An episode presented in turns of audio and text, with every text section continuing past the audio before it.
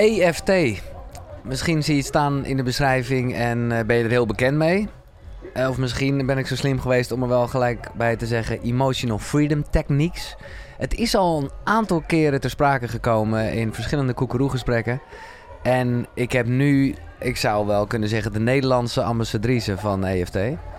Nou, dankjewel. Ja, toch?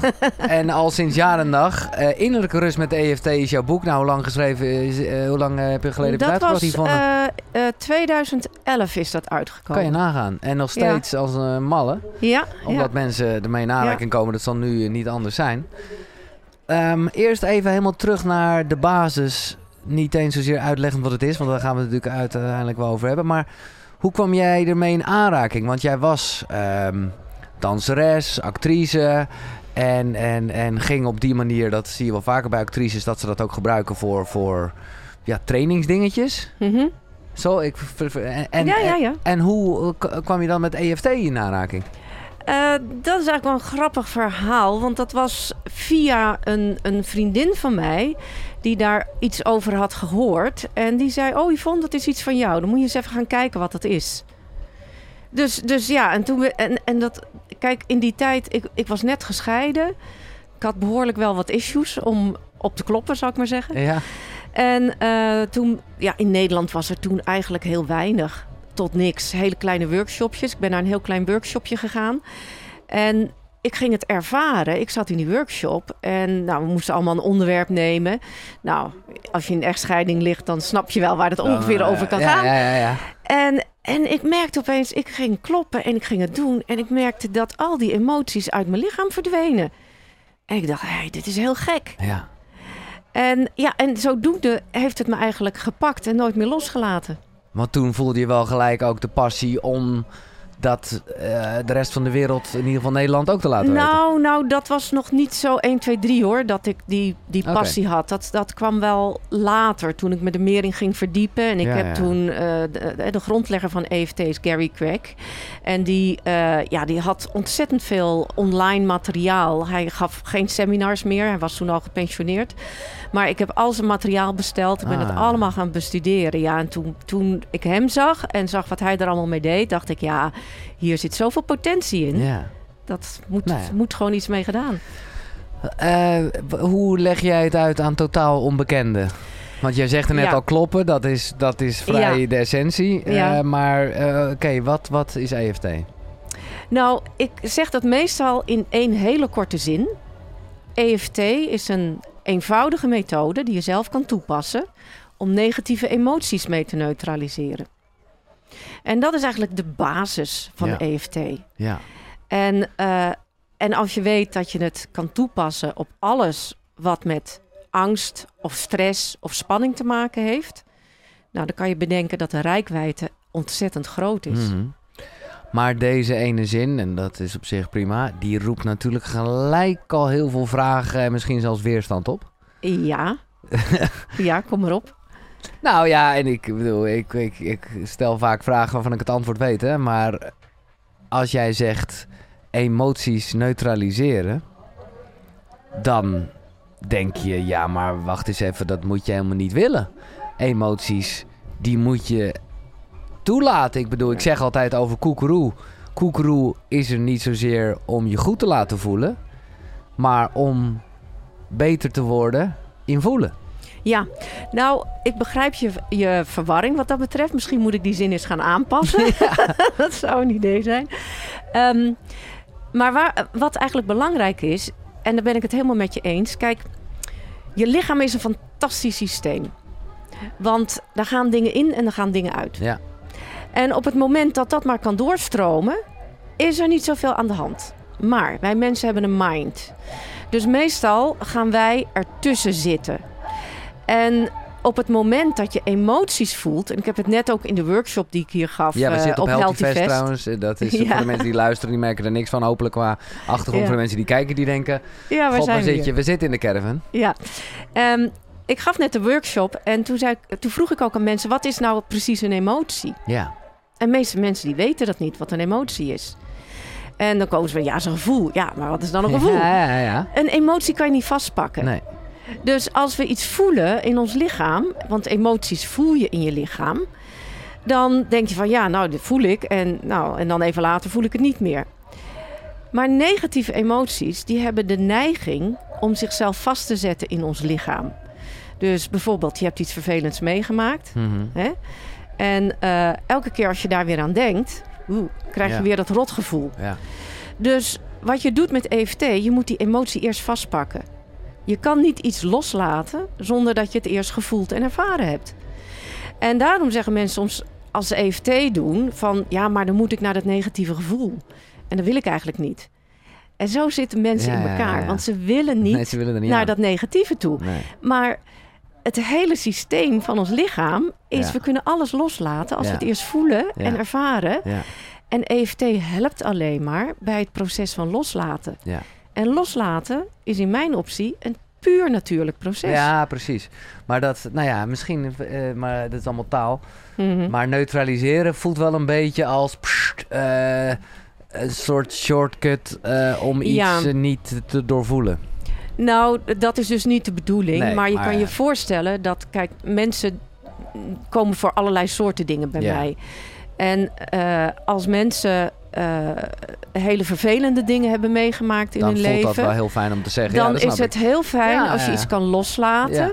En als je terug kan gaan naar een bepaalde herinnering in je leven. Ja. Maar dat het neutraal voelt. Ja, ja, en dat is ook wat het is. Hè? En, en om gelijk alvast even een voorbode te nemen, even los van het feit dat je het zelf kan doen, is het natuurlijk altijd misschien wel fijn als je het met iemand doet die echt helemaal goed de techniek beheerst. En je hoeft dus nooit, dat vind ik heel mooi eraan, daar komen we straks zeker op, Hmm. helemaal, in ieder geval zeker niet naar jou toe, terug te gaan, of, hè, dan, of de coach die je helpt, naar, naar eh, hè, de specifieke informatie. Als je zelf de film in je hoofd hebt en Ja. dat gevoel oproept, Ja, dan Ja. is het al genoeg. Dus ook als je het niet helemaal zo goed meer kan beschrijven, maar wel ah, dat, dat niet fijne gevoel. Maar ik heb eerst nog een vraag. Ik weet niet of dat zo is en of het erg is, maar jij zegt dat juist negatieve gevoelens, emoties, gevoelens, ik haal het een beetje door elkaar, Hmm. eh, de neiging hebben om vast te klampen. Maar eigenlijk kan dat kan toch ook met positieve emoties. Ik bedoel, als je verliefd bent, dan is toch ook alles heel mooi. Ja, als je ver- verliefd bent is alles heel mooi. En dan gaat dat voortdurend ook als een soort van Ja. hele positieve energie door je lichaam heen. En kijk, eh, wij mensen zijn nou eenmaal zo gewaaid dat als we een positief gevoel hebben, dat willen we graag houden. Ja, Dus dat willen we helemaal wil niet ik- kwijt. Nee, precies. Nee. En, en dat, dat is dus een, zal maar zeggen, een. eh, kijk, ik heb niks tegen negatieve emoties. Hè? Want ik vind dat emotie is gewoon informatie. Ja, Een emotie die zegt je hoe het met je gaat en wat er aan de hand is. Maar ik geloof ook dat we veel happier, gelukkiger, relaxed kunnen zijn als we wat makkelijker bepaalde dingen kunnen loslaten. ja.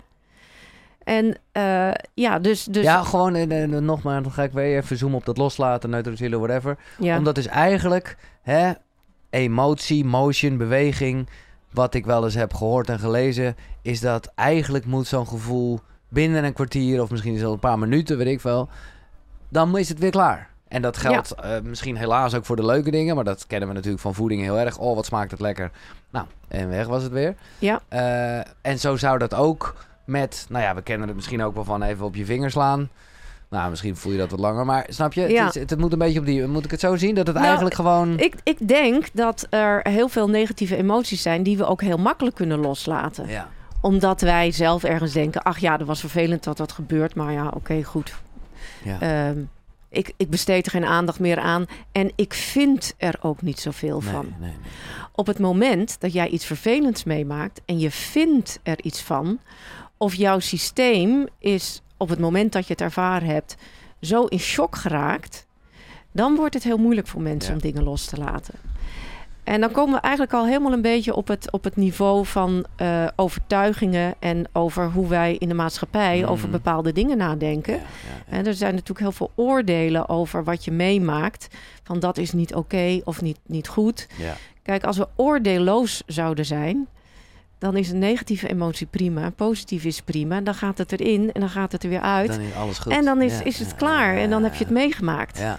En ja, Nou, we gaan zeker, eh, laten we er gelijk naartoe gaan naar die overtuiging. Maar eerst wil ik even je dan iets voorhouden wat misschien bij nader inzien best wel goed is. Waar ik me vroeger wel vaak schuldig over heb gevoeld. Namelijk dat ik best wel makkelijk dingen kan parkeren. Eh, en niet zozeer dus wegstoppen, maar misschien was dat wel een beetje. Maar dan wist ik letterlijk voor een paar seconden even niet meer. Dan wist ik alleen, oh ja, er is iets niet leuks. En dat kon dan echt zijn, daarom vond ik dat vroeg ik daar wel schuldig over. Want dan kon het echt het overlijden van mijn zus zijn. Mhm. Of mijn vader, gewoon echt zoiets fucking groots. Ja. Of gewoon even, oh, eh, wat jammer dat die film vanavond niet draait. Maar dan was ik het hele, het wist ik alleen, wat was er ook alweer? Eh, en Dan dat ben je het even kwijt. dan ben ik het even kwijt, Ja. maar ik wist gewoon... Voor, eh, en, maar dus dat was dan in één groot vat van niet leuke dingen. En daar had ik totaal geen onderscheid in. Maar met wat jij net zegt... Nou ja, niet om mezelf op de borst te kloppen... maar vind ik dat best wel eigenlijk... Is, vind ik dat best wel relaxed eigenlijk.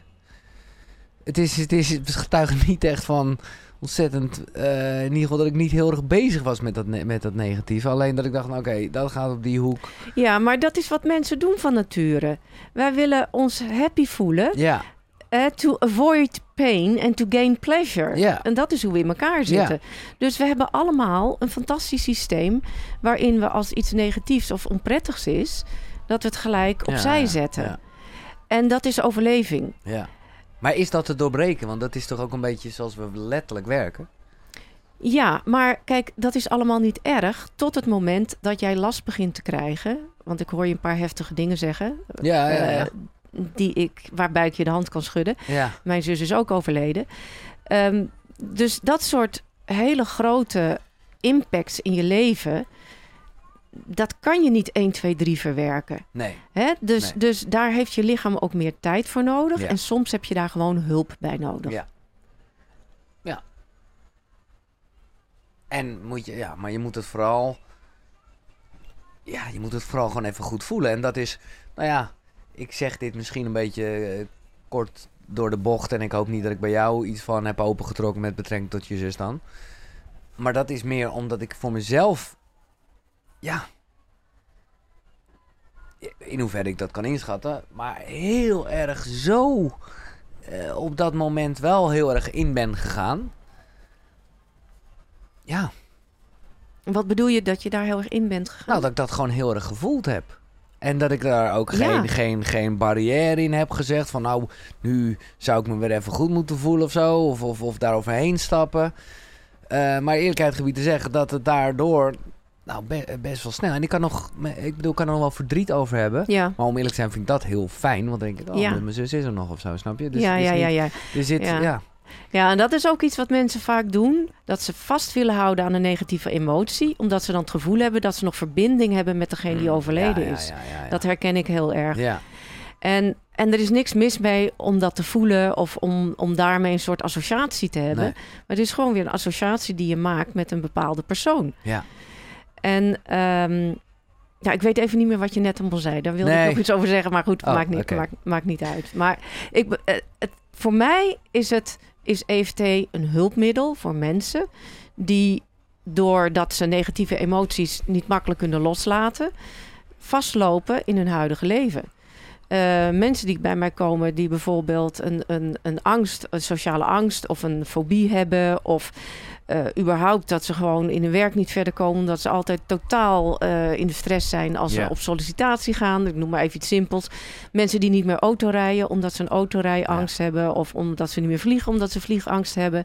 En dat zijn even dan de simpele dingen. Nee, maar heel goed. Maar zou je kunnen zeggen dat stress eigenlijk dat is? Namelijk een opeenstapeling van niet verwerkte emoties?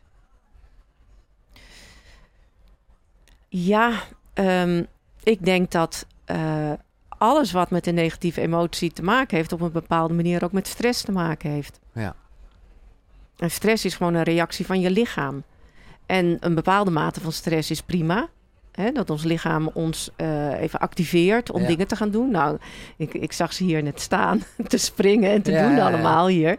En dat is, dat is super, dat is gezonde stress. Die kan je hebben. Ja. Maar negatieve stress, Ja. dat is die stress. En daar zitten vaak ook negatieve gedachten en emoties aan gekoppeld. Ik kan dit niet, ik ben hier niet goed in, ik Ja. vind dit eng, eh, Nou. dat soort dingen. ja.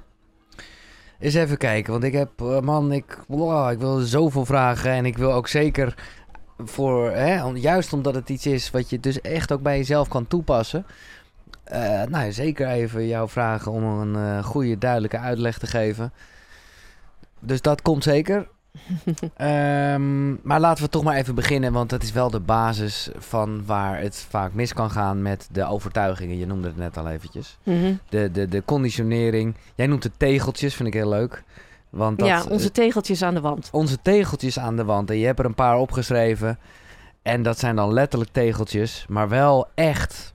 Waarvan ik bij een aantal ook wel dacht van ja, ja, ja, die zitten wel in mij. Wie het eerst komt, het eerst maalt. Zij zijn groot en ik ben klein. De brutalen hebben de halve wereld. Om geld te verdienen moet je hard werken. Het leven is zwaar. Geld maakt gelukkig. Of juist, geld maakt niet gelukkig. Ik ben dom. Mensen veranderen niet. Ik ben anders dan de rest. Mij lukt het niet. Ik heb altijd gelijk. Handjes boven de dekens. Ik ben waardeloos. Mensen zijn niet te vertrouwen. Het, zijn, oh, het is een vrij random over, maar ook weer niet, omdat, eh, nou ja, dat zijn gewoon dingen die je kan geloven in essentie. Of er zal er vast eentje zijn die je nu gehoord Ja. hebt waarvan je denkt, ja, ja, ja, zo zie ik dat wel. En op het moment dat je dat echt zo denkt, dan, dan ja, ja, dan is dat dus je overtuiging.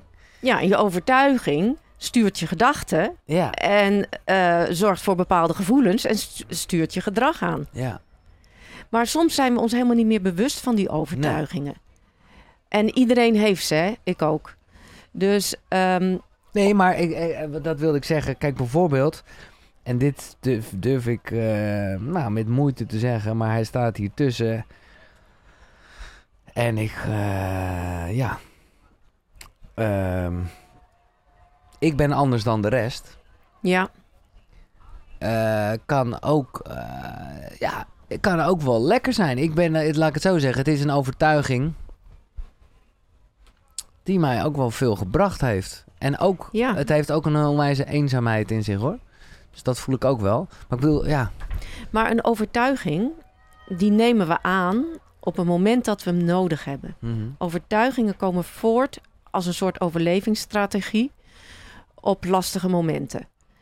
Eh, ik heb zelf de, de- die, die zij zijn groot, ik ben klein, het Ja. Calimero-effect. Ja. Daar heb ik heel lang last van gehad. Had ik hier ook niet rustig gezeten, Nee. een aantal jaren geleden. Ehm, want ik maakte iedereen anders altijd veel groter. Dus En een beetje wie zo. ben ik? Eh, Nou ja, nou, niet wie ben ik, maar, Nee, ja. maar wel van, oh, die anderen die zijn Ja. groot en geweldig en fantastisch. En ik ben maar, ja, ik stel eigenlijk niet zoveel Nee. voor. nee. En ja, dus dan voel je je heel klein, hè? Dus dat komt ergens vandaan. Dus jouw overtuiging van ik ben anders dan de rest komt ook ergens vandaan. Een moment waarop je gedacht hebt van nou die overtuiging ga ik aannemen. Want ja, het is misschien niet zo fijn, maar ik heb er ook wat aan. Mhm. Dus er is ergens een moment in jouw leven geweest dat je dacht van... nou weet je, dan ben ik maar anders als de rest. En Ja. dat ga ik voor mezelf gebruiken. Ja. En, En, en, en hoe, want dat kan ik bij deze goed. eh, vind ik, dat is dan, ma- maar hoe, hoe, hoe zou je dat dan met het Calimero-effect? Hoe ga je die voor jezelf goed lullen? Nou, ik ga hem niet goed lullen. Maar wat ik, wat ik dan... Want die ken ik ook heel erg. Ja, ja, ja, ja, ja. dus even voor iedereen met de Calimero-effect. Ja, ja. Ehm, die gewoon heel erg. mensen- Eigenlijk is dat ik ben niet goed genoeg, toch? Eigenlijk is dat ik ben niet goed genoeg. Ja, Ja. dat is eigenlijk een, Ja. een overtuigingen zijn vaak ook gestapeld. Hè? Dus Ja. dan is, is de grotere overtuiging ik ben niet goed genoeg. Nou, wat ik dan, dan doe eh, met mensen is om terug te gaan van... oké, op welke momenten in jouw leven heb jij in de basis het gevoel gehad dat je niet goed genoeg bent? Ja. Wat heb je gemist? Wat is er niet gebeurd? Wat je wel graag had willen voelen en ervaren? En eh, ja, dan, dan... Mensen zijn vaak... hebben een soort van onderbewust eh, database...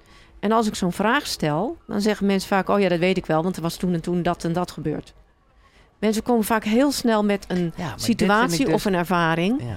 Waardoor ze zeggen: van, Oh ja, maar daarom denk ik dat. ja, maar ik, als ik het deze toch even, dan laten we er gewoon vol voor gaan. Ik maak er gewoon even een gratis sessie van met jou. Yvonne. Oké. Fantastisch. Want dit is in menig, nou niet alleen gesprek, maar ook allemaal gekkigheid die ik gedaan heb. eh, met eh, en zonder middelen. Gewoon, hè, dit is, ik ik Mhm. ben heerlijk op ontdekking. Komt deze als een soort basis heel eh, vaak naar voren van ik ben niet goed genoeg. En die ik ben, is anders als ik ben. ja, die is heel anders. Die is anders hoor. Maar Maar je wil moet- nu naar de ik ben niet goed genoeg. Nou, om eerlijk te zijn wel. Ja, Omdat ik daar echt helemaal niks positiefs mee kan maken. En ik ook, eh, en dat merkte ik een aantal keren lezen in jouw boek. Dat ik echt, nou ja, eh, ik voel dan heel erg de techniek. En er staan tal van voorbeelden in vanuit jouw dagelijkse praktijk. En die mensen wisten dan altijd precies te vertellen. Ja, want toen ik zeven was, dit en dat, de zus en zo. En nou ja, welke van de twee overtuigingen we nu ook nemen. En, en er zitten tal van andere overtuigingen. Ik zou echt met, ik zou begot niet weten waar het vandaan komt. Nou, is die overtuiging, ik ben niet goed genoeg, is ook een universele overtuiging. Heel veel Ja, ja. mensen hebben hem. Ja, Dus overtuigingen, die komen niet alleen voort uit jouw gezinssituatie. nee. Of wat je op de lagere school. Of, hè, want eigenlijk, we, we hebben onze overtuigingen, die maken we meestal in de eerste zes tot acht jaar van ons leven. Mhm. Dus ik weet vaak al van, nou, ga daar maar eens even Ja, zoeken precies. in dat gebied. Ja. Maar dan zijn er ook universele overtuigingen. En die nemen we eigenlijk al mee. Van je Vanuit ouders, misschien van voorouders. voorouders. Ja. En dat heeft heel erg te maken met hoe wordt er op jou gereageerd. Word jij vanaf het moment dat je geboren bent heel erg gezien, gewaardeerd? Of is er bij jou heel erg gezegd van nou jij moet, eh, ja, je, je moet wel beter zijn als die? Of Ja. eh, hè, bij- mij thuis was er best wel altijd een soort van concurrentie. En, eh, en ik was de middelste van, van een gezin met vijf Ja. kinderen. Dus ik keek altijd naar al die anderen. En, en Ja. ja. en waar was ik dan, weet je wel? Dus, dus er zijn heel veel persoonlijke ervaringen... Die, die dat gevoel van ik ben niet goed genoeg eigenlijk voeden. Maar het fijne van de EFT is... als je niet weet waar het vandaan komt... als je denkt, ik zou het echt niet weten... weet je wat ik dan doe? Mhm. Ik begin gewoon met de overtuiging. ja. En dan zeg ik, oké, als je denkt, ik ben niet goed genoeg, wat voel je? Wat roept het in je op? We gaan nu, jij vraagt dit nu concreet aan mij? Nou ja, bijvoorbeeld. Ja, ja, nee, Laten we kijk, gek doen. Kijk, ja, nee, precies. Kijk, laat ik al gewoon toch, want ik heb hier echt wel vaak over nagedacht. Wat ik al zei, ik ben hier nog mee bezig en ik weet natuurlijk ook wel van die leeftijd. Ik ben de jongste. Eh, en daarmee, nou, denk ik al, ja, maar goed, eh, dat ik wel vaak het ook een beetje in mijn eentje moest rooien. Ehm, hè, doe maar gewoon, dan doe je al gek genoeg. Is ook wel een soort. Ga eens eh, even terug naar oh, dat ja, in ja. je eentje. ja, ja, In je eentje. ja. Hoe voelt dat? Als je terugdenkt. Oh, eh, heel eentje. verdrietig. Ja, hè? Heel verdrietig. Ja. Ja. Nou, en dat is, zou voor mij gelijk al het startpunt zijn. Dit is al genoeg. Ja. Dan ik hoef, want ik zit te denken, maar ik weet niet concreet het moment. Nee, ik maar weet- doe je ogen eens dicht. Oké. We gaan- we gaan het gewoon even Ja, we gaan, het- we gaan het doen. Ja. Dus jij zegt, als ik denk aan ik ben niet goed genoeg. Ik was als kind, ik het allemaal in mijn eentje. Ik moet het in mijn eentje rooien en je voelt verdriet. Ja. Ja, oké. Waar voel je dat in je lichaam? Oh, heel... eh, ja, ik weet niet wat hier zit. eh, Op je wat- borstbeen? ja. Ja, oké. Dus hoe intens is dat verdriet? Op de schaal van 0 tot 10. Nou... Ja, dat is wel intens hoor. Het is gewoon bikkelhard. En, eh, Ja. Dus ik, ik vind het... Ik, ik, ik, ik kan het niet echt aanraken. Maar dus ik zou wel zeggen... eh 8, 9. Ja, oké. Ja. Nou, Dit is alles wat we nodig hebben voor de EFT. En nou zijn we een beetje onhandig, want we hebben alle twee een microfoon in onze hand. Ja. dat is een beetje onhandig. Maar zal ik, kloppen. eh, wel, ga jij bij mij kloppen? Want eigenlijk zou ik het zelf kunnen doen. ja. Maar ik vind het, ik bedoel, ik heb hier de pro, dus eh, waarom zou ik het zelf ja, doen? ja, nou normaal gesproken doe ik het altijd mee en voor. Maar jij weet hoe het gaat. Ik, heb het, ik heb het geleerd in je boek, maar ik weet niet dan helemaal de plekken. Want dan dacht ik al, je moet een beetje zo beginnen op je hoofd. Hier boven op je hoofd. Maar ja, in het midden van je hoofd? Ja, boven op je kruin. Ja. Weet je waar je fontanel is? Ja. Ja, maar je, je begint met de klop op de zijkant Oh, van je je begint eh, met het karate, hand. Karatepunt. Ja. Dus waar Ja. je... Ja. Oké, Dus kijk, mij lukt het nu zo.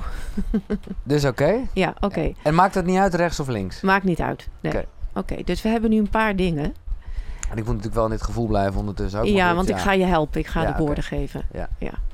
Ook al geloof ik Ook al geloof ik dat ik niet goed genoeg ben. dat ik niet goed genoeg ben. En als ik terugdenk aan vroeger, En als ik terugdenk aan vroeger, ik deed alles alleen, ik deed alles alleen, dan voel ik dat verdriet dan voel ik dat verdriet boven in mijn borst. boven in mijn borst. En toch sta ik ervoor open En toch sta ik ervoor open om helemaal mezelf te mogen zijn. om helemaal mezelf te mogen zijn. En ook al geloof ik En ook al geloof ik dat ik niet goed genoeg ben. dat ik niet goed genoeg ben. En als ik terugdenk aan vroeger, En als ik terugdenk aan vroeger, ik deed alles in mijn eentje. ik deed alles in mijn eentje. En dan voel ik dat verdriet. En dan voel ik dat verdriet. En dat voel ik op mijn borst. En dat voel ik op mijn borst. En toch sta ik ervoor open En toch sta ik ervoor open om helemaal mezelf te mogen zijn. om helemaal mezelf te mogen zijn.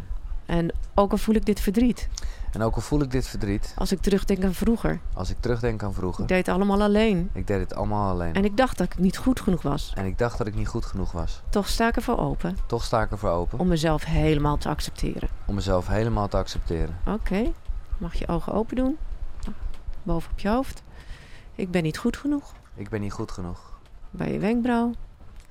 Dat verdriet dat ik voel. Dat verdriet dat ik voel, Zijkant hoog. Verdriet op mijn borst. verdriet op mijn borst, Onder je oog. Verdriet, want ik deed alles alleen. verdriet want ik deed alles alleen. Onder je neus. Dat verdriet wat ik voel. Dat verdriet dat ik voel, Heel goed. Bij je kin. Al dat verdriet. al dat verdriet. Bij je sleutelbeen.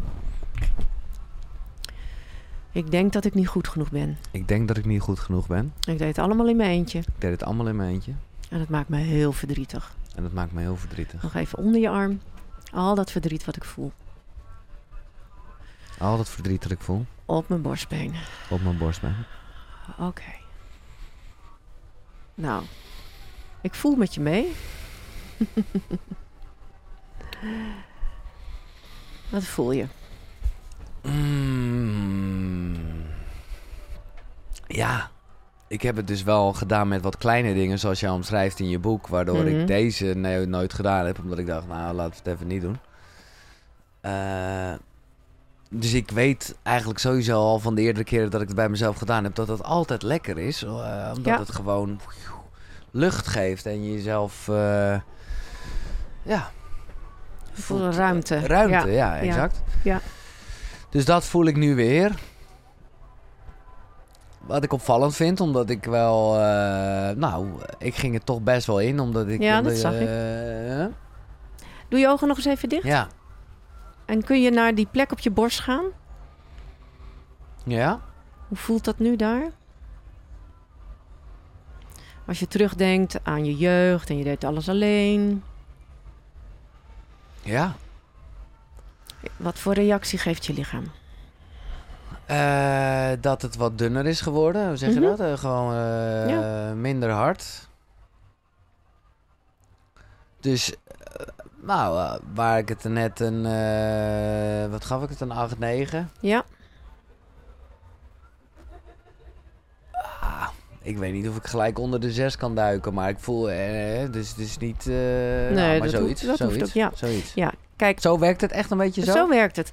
En, en dit is pas een eerste stap, hè? Ja, Want zo'n overtuiging, eh, die heb je al jaren, ja, hè? Die Ja. hebben we allemaal al jaren. Ja. En hoe het voelt, dat sluimert ergens ook al mee met je. ja, Dus dit is een opstart. En dan merk je al ja, dat datgene, hoe je lichaam reageert, dat is zo mooi, hè? ja, ik werk altijd met het lichaam. ja. Je lichaam praat tegen je. Dus je lichaam die zegt nu al, oh, ik heb al iets meer van dat verdriet misschien losgelaten. Het voelt al Nou, iets ik zal, dun- ik, dunner. laat ik heel eerlijk zijn, Yvonne. Ik stap er ook nu een beetje overheen, omdat ik denk, ik zit hier gewoon met jou in een gesprek. Tuurlijk. Dus even geen gelul, want ik heb geen zin om hier... eh, Nee. Maar ik zou... Nee. eh, Ja. nou, Ik, ik snap het. Want Ja. als ik met mensen werk, zeg ik altijd, er zijn drie dingen die kunnen gebeuren met EFT. mhm. Kan zijn dat het gewoon hetzelfde is. Dat je denkt van, nou, je hebt mooi lullen, maar het voelt hetzelfde. Ja, Het kan zijn dat het natuurlijk veel lichter is. Ja. je denkt van, hé, lekker. En het kan zijn dat het intenser wordt. Want op het moment dat ja, je ergens... er naar- naartoe gaat. omdat je er naartoe gaat. Ja, begrijp ik, ja. En dat is Maar dat is top, toch? Ja, dat is top. En het is ook nooit erg. Dus als mensen denken van, oh jee, ik doe EFT en het wordt erger. Nee, dat geeft niet. Maar, Zolang je blijft kloppen, zal het altijd verminderen. ja, Want het is de natuur van ons lichaam om spanning los te laten. Dus eh, eh, als dat gebeurt, geef het niet op. Blijf gewoon kloppen. Ja. En ehm, Nee, En ja, ja- je voelt het tenminste Nou ja, goed. dus dat is goed. ja, dus dit is alleen maar een voorbeeld van hoe, hoe je snel je aan het werk kan met EFT. Zonder dat we een hele praat... We hoeven geen praatsessie te hebben. Nee, Nee, nee, nee, nee, nee. Maar nee, maar ik dacht wel dat je veel meer een kernsituatie moest hebben om die pijn echt te voelen. Maar het is in- zelfs in algemene vormen, omdat ik zelf, nou ja, ik heb het je uitgelegd, niet eens helemaal goed weet waar dat vandaan Nee, komt. Ik eh, nee. kan het een klein beetje in vaagheid terughalen, maar wel ook zeker in gevoel. Ja, Maar even ehm, technisch, eh, hoe zeg je dat? Op het moment, hè, normaal gesproken zouden we nu denk ik dit nog een paar keer doen. Net zolang totdat die zes Oh ja, misschien- Maar, ja. maar gaat, gaat dit, bedoel, zou dit na twee, drie keer met jou hier een nul worden echt? dat is vaak zo. Maar hier zit veel meer dingen achter. Ja. Dus ik zou met jou Andere wel gaan zoeken Ja, ja. van... hé, hey, en waar komt dat verder vandaan? En in welke situaties heb je het gevoel dat je niet goed genoeg bent... als Ja. je het niet weet over hoe dat eh, vroeger was in je leven? ja. En, en ik bedoel, ik zei net al, kan je de hand schudden, want dit hebben we allemaal wel, Ja. hè? Momenten dat je niet goed genoeg voelt. Dan kun je ook kijken in je huidige leven. Van wanneer voel ik me nou niet goed genoeg? Nee. Dat is Op met name die, een, die eenzaamheid. eh, wat Ja, hier weer aan... Dat eh, hoor ik ook aan je. Dat is echt... Die eenzaamheid, eh, dat ja. is een gevoel. En eigenlijk is het gevoel altijd leidend. Ja. Dus het gevoel brengt je naar de situaties. En soms al als je alleen op het gevoel gaat kloppen en je doet dat vaker op een dag. Ja. En elke keer als je dat eenzame gevoel hebt, dan ga je, ga je even EFT doen. En de volgende dag heb je weer dat eenzame gevoel, ga je EFT doen. Dan ga je in de loop van de tijd merken dat je gaat veranderen. Hmm. En sommige dingen kan ik heel snel oplossen met EFT. En voor sommige dingen heb je gewoon tijd nodig en doorzettingsvermogen. En zie je pas over een, een langere periode wat, wat het effect is. En dan kijk je terug en dan denk je, verhip zeg, ik ben eigenlijk heel erg veranderd in de afgelopen weken of maanden. Ja. En als ik nu deze zes eh, er niks mee doe. Hè, dus ik laat het zo, ik ben tevreden met de zes. Want immers, nou ja, lullen is lullen. In de situatie waarin ik nu zit, eh, is het in ieder geval een verbetering. Maar groeit dat dan weer terug naar een 9? Ja, dat kan. Ja. Want, want, want we eigenlijk hebben het is niet tot nul gereduceerd, Ja. dus dat blijft eh, weer Ja. groeien. Dus, dus wat we eigenlijk willen met EFT is zoveel mogelijk specifieke situaties en ervaringen naar een nul brengen. Ja. Omdat onze herinnering maakt altijd een connectie met een gevoel, met een situatie. Dus als ik terugga naar iets waar ik heel blij van werd, voel ik die blijheid weer. Ja, ja. Ga ik terug naar iets of in de toekomst waar ik heel erg bang voor ben, ja. dan voel ik dat gevoel natuurlijk. Ja. Dus hoe meer je eh, die situaties naar een nul kan brengen, dan is eigenlijk het probleem gekoppeld aan die situatie opgelost. Ik zal je een voorbeeld geven wat heel grappig was. Ik ben hier vandaag gekomen met een, eh, een assistent van mij, een van mijn studenten die bij mij de EFT-opleiding Ja. volgen. En in de opleiding werken we ook hè, aan onze eigen dingen Tuurlijk, allemaal. En ehm, zij had een beetje angst voor spreken in het openbaar. nou, dat is dan eh, heel, ook heel bekend. Ja. Ja.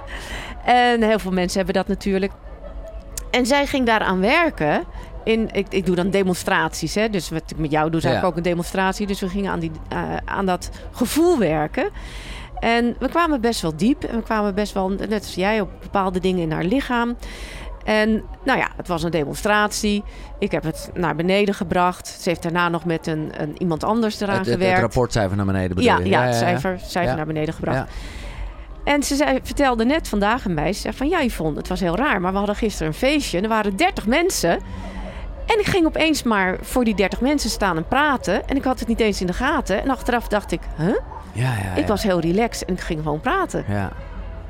Dus dan heb je, wat je net al zei, dan heb je zelf eigenlijk van tevoren had je niet eens door dat dat veranderd is. En dat Nee. merk je dan door je gedrag eh, Dat later. merk je door je gedrag. En is nu, want dat voelt bijna wel heel utopisch, omdat jij al eerder zei van het is bijna mens eigen. Die, je bent niet goed genoeg. Heb jij die voor jezelf naar de nul? Ehm, nou, ik heb hem niet 100% naar Nee. een nul. Nee, maar ik bedoel Maar zeggen, nee, maar wel- ik denk dat het heel menselijk is. Want omdat je Ja. anders namelijk echt, ja, Ja. dan Ja. wordt het misschien tegen dat narcistisch aan, dat je jezelf een soort god voelt. eh, Ja, dit- dit- ja, dit- ja, ja. Ik bedoel te zeggen, de onzekerheid is ook onderdeel van de game waarin we zitten, toch? Absoluut. En ik denk, en, en daarom vind ik de opstartzin zo mooi. Omdat je daarmee eigenlijk zegt, ik accepteer mezelf precies zoals ik ben. Ik varieer er ook wel. Ik mag Ja. zijn wie ik ben Ja, ja, of ja. zo. Hè? Ja, ja, ja. En dat is zo belangrijk. Want, Ja, want dat is, eh, psychologisch gezien is dat een hele belangrijke zin. Ja. Omdat je benoemt bij EFT altijd de negatieve waarde van of een herinnering, of een emotie, of een, een, iets fysieks, Ja. of een overtuiging. Maar omdat je daarna zegt, maar ik accepteer mezelf precies zoals ik ben, Ja. of ik waardeer mezelf precies zoals ik ben, dan doe je iets heel essentieels. Want je zegt eigenlijk, ik heb een gevoel, maar ik ben het niet. Nee. Ik ervaar mijn lichaam, maar ik ben het niet. En eh, er is iets gebeurd in mijn leven, maar ik ben dat niet. Ik ben oké zoals ik ben. Ik, ik voel alleen een emotie. Ja. En ik had, en dat kwam later, eh, al zelf gelijk zoiets van... Hè, ook omdat ik, het, eh, ik hou van taal, maar ook een beetje dat ik dacht... Ja, maar wat nou als je moeite hebt met jezelf te accepteren? Nou, dan hebben Ja. we hier ook een hek. Want dan is de zin, ook al heb ik moeite mezelf te accepteren... Toch sta ik open voor de mogelijkheid mezelf te accepteren, precies zoals ik ben. Ja, ja, Ja, ja. maar dat is gewoon een soort van mindfuck natuurlijk. Ja, dat is een hè? mindfuck, maar wel een goeie. Ja. Want ik denk oprecht, het is niet, eh, het is, ik denk niet eens dat het een heel uitzonderlijk ding is. Nee. Dat mensen juist moeite hebben met zichzelf te accepteren. Ja. Ik denk dat een grote essentie ja. dat ook is. Maar sta in ieder geval dan open voor de mogelijkheid jezelf te accepteren precies zoals je bent. Dat is een hele lekkere zin. Ja, ja, absoluut. En hoe ehm, denk jij dat het werkt? Kijk, ik, laat, ik, eh, laat ik even teruggaan naar mijn eigen basis. Waarbij ik niet lekker in mijn vel zat. Eh, de hele wereld stond op wankelen, even dramatisch gezegd. Ik wist niet wat ik daarmee aan moest. Gelukkig, achteraf gezien, eh, zag ik bij mezelf een buikje. En dus ging ik sporten. Mhm. Want dat wist ik wel wat ik moest doen. En v- voeding letten zo. Toen kwam ik daarachter. Doordat zo'n instructeur zei... Ja, oké, span je buikspieren, dit, dat en zo. Dat ik, ja, dat ik dat dus helemaal niet zo goed kon. Dus ik kwam er letterlijk achter... dat ik helemaal niet zo goed in verbinding stond met mijn lichaam. Ja, En ik zeg dit nu omdat ik... Ja, omdat EFT... Soms is het allemaal best wel simpel. Dat je denkt... Ja, je heel, ge- nou, heel geforceerd. Maar door op bepaalde punten... die natuurlijk weer in verbinding staan... ook met andere dingen op je lichaam... Ja, is dat eigenlijk gewoon wat het is? In al zijn simpelheid? Namelijk dat je echt even verbinding maakt... met je lichaam? Of hoe de, nou ja. ja. er is nog veel meer over te vertellen natuurlijk. ja, wat, top. er, wat nu eigenlijk de werking is van EFT. Ja. Hè? Want daar stuur je een beetje op aan. Nou, ehm, er zijn in de laatste jaren best veel wetenschappelijk onderzoek gedaan naar EFT. En een van de mensen die eh, hier eh, veel over heeft nagedacht en onderzoek naar heeft gedaan... is meneer David Feinstein. Dat is een Amerikaan. Eh, ontzettende fijne, intelligente man die... ehm, eh, ja, echt EFT-minded is Mhm. ook. En wat hij zegt is dat het moment als we die punten gaan bekloppen... en dat zijn begin- en eindpunten van meridianen... ja. dan geven we eigenlijk ons eh, weefsel... Hè, je, de, de, de, de tissue in het Engels, maar het, het weefsel... geef je een kleine impuls... En die meridianen, die dus door je hele lichaam lopen, zijn eigenlijk energiebanen. Die energiebanen die staan weer in verbinding met eh, je zenuwstelsel. Nou, dus door eh, de, de, zal maar zeggen, de, eh, het impuls wat we geven, door dat kloppen, worden die energiebanen geactiveerd. Worden je zenuwstelsel geactiveerd. En je zenuwstelsel heeft weer direct verbinding met je brein. Mhm. Het interessante is dat er onderzoek gedaan is naar het brein en wat voor effecten EFT op het brein heeft. En in je brein zit een heel klein orgaantje, dat heet de amygdala.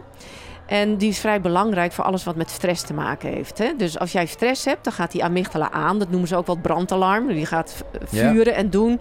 En die gaat dan stresshormonen aanmaken. En die zorgt dat je hartslag omhoog gaat. En, eh, Komt je- dan ook de vecht, vlucht, bevries eh, exact, keuze? dat modus? komt dan ook. Ja. Dus dat is dat hele systeem. Nou, wat gebeurt er nu als we EFT doen en we kloppen op die punten? Dan, dan zie je dat die amygdala onmiddellijk gaat kalmeren. Hmm. En dit is heel belangrijk, want als je dus voorstelt dat jij denkt aan een hele negatieve ervaring die je in het verleden hebt gehad, of je denkt aan een negatieve ervaring die je in de toekomst misschien dat je denkt te gaan Ja. meemaken. Want voor het brein maakt het niks uit, hè? Nee. Of iets Eh, echt of niet eh, echt is, nee, die reageert daar gewoon Ja. op. Dus als je aan iets vervelends denkt, gaat die amygdala aan. Als we gaan kloppen dan geef je eigenlijk een signaal aan dat brein, aan die amygdala, van oh nee, dat hoeft niet, je kan kalmeren. Maar is dat eigenlijk puur omdat je gewoon even iets anders doet? Nee, dat komt door het kloppen op die op ja, die, dat bedoel eh, ik. Maar ik heb dit, weet je, ik heb dit letterlijk eh, in de trein gedaan. Ik was je boek aan het lezen en het was Ja. net even. Het dus dit was allemaal met een beetje lullige dingetjes. Wel echt ongemakkelijk hoor. Gewoon even iets met mijn vriendin. Wat gewoon. hè. Ja, En dus ik dacht, nou oké, we gaan hier dit gevoel, want ik vond het echt niet tof. We het doen, of ging ik het doen in de trein. En toen daarna dacht ik inderdaad, ja, ik ben er wel relaxed over. Maar ik kan toch ook niet aan in de contract dat ik ook een beetje cynisch was. En dacht, ja, dat is gewoon omdat ik er gewoon even niet aan gedacht had. Omdat ik heel bezig was met het kloppen. Ja, het maakt verder niet uit, hè. Maar ja, ja. Nee, maar kijk, en dit is, Dit heel goed dat je het zegt, want er zijn natuurlijk heel veel mensen die dat denken. Die Ja. denken van ja, het, hè, dat is zijn een van de dingen die ik mijn studenten ook leer in Ja. de opleiding. Dat mensen heel vaak zeggen, ja, maar het is afleiding. Heeft deze afleiding, denk even aan iets anders. Nou, dat zou waar zijn als het zou betekenen dat mensen die bij mij komen, die bijvoorbeeld angst hebben om auto te rijden, dat ze op het moment dat ze bij mij zitten, voelen ze zich even beter. Nee, maar daarna is, ja. is het weer terug. Nee, dat is niet zo. Nee, dat is En waar. als ik dus dingen echt heb opgelost tot een nul, dan is dat ook echt weg. Dus Ja. dan komt het ook niet terug. Nee. Dus, dus Nee, dat ik is weet even dat het niet zo werkt, maar ik bedoel te zeggen... Nou ja, nee, dus dat is het ook inderdaad niet. Eh, Maar het is wel even, eigenlijk wat jij net precies zegt... dat de amygdala voelt... hé, hey, ik kan hier over dit onderwerp ontspannen. Ja.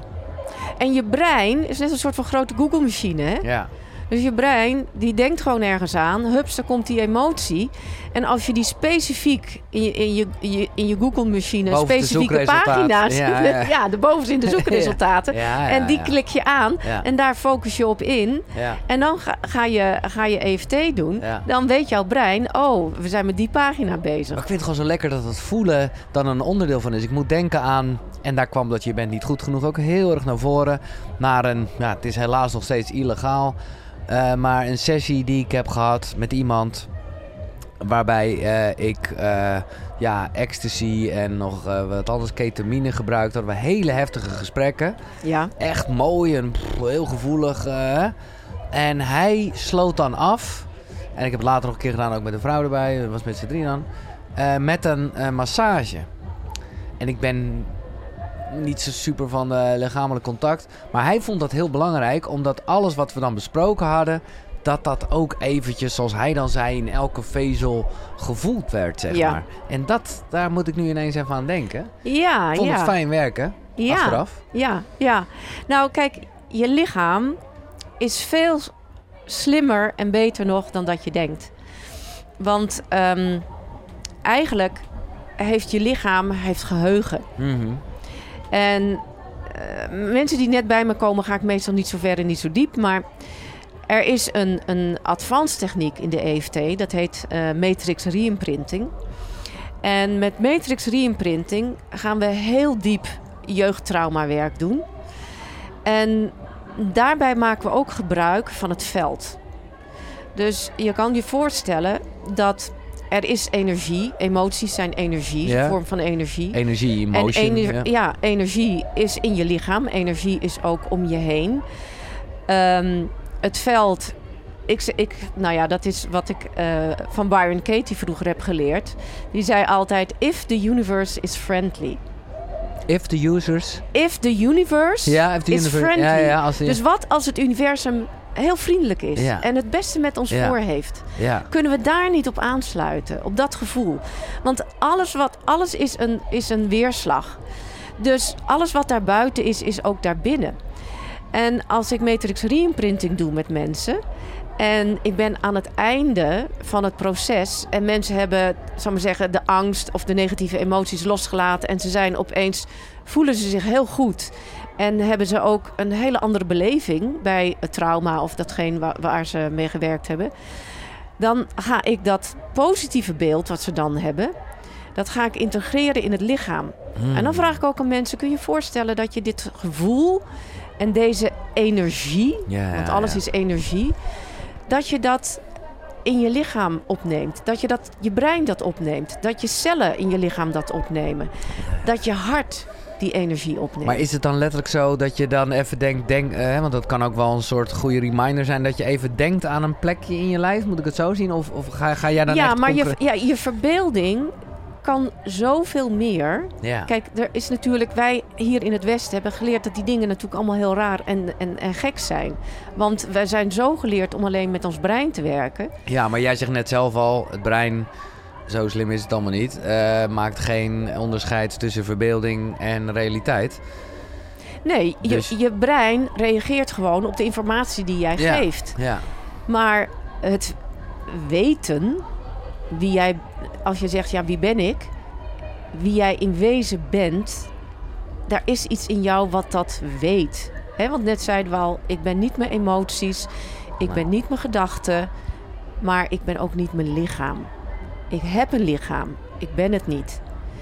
En het mooie van het EFT-proces, als ik met mensen in dat proces ga en ik ga langer kloppen, dan komen mensen steeds dieper bij dat gevoel in zichzelf.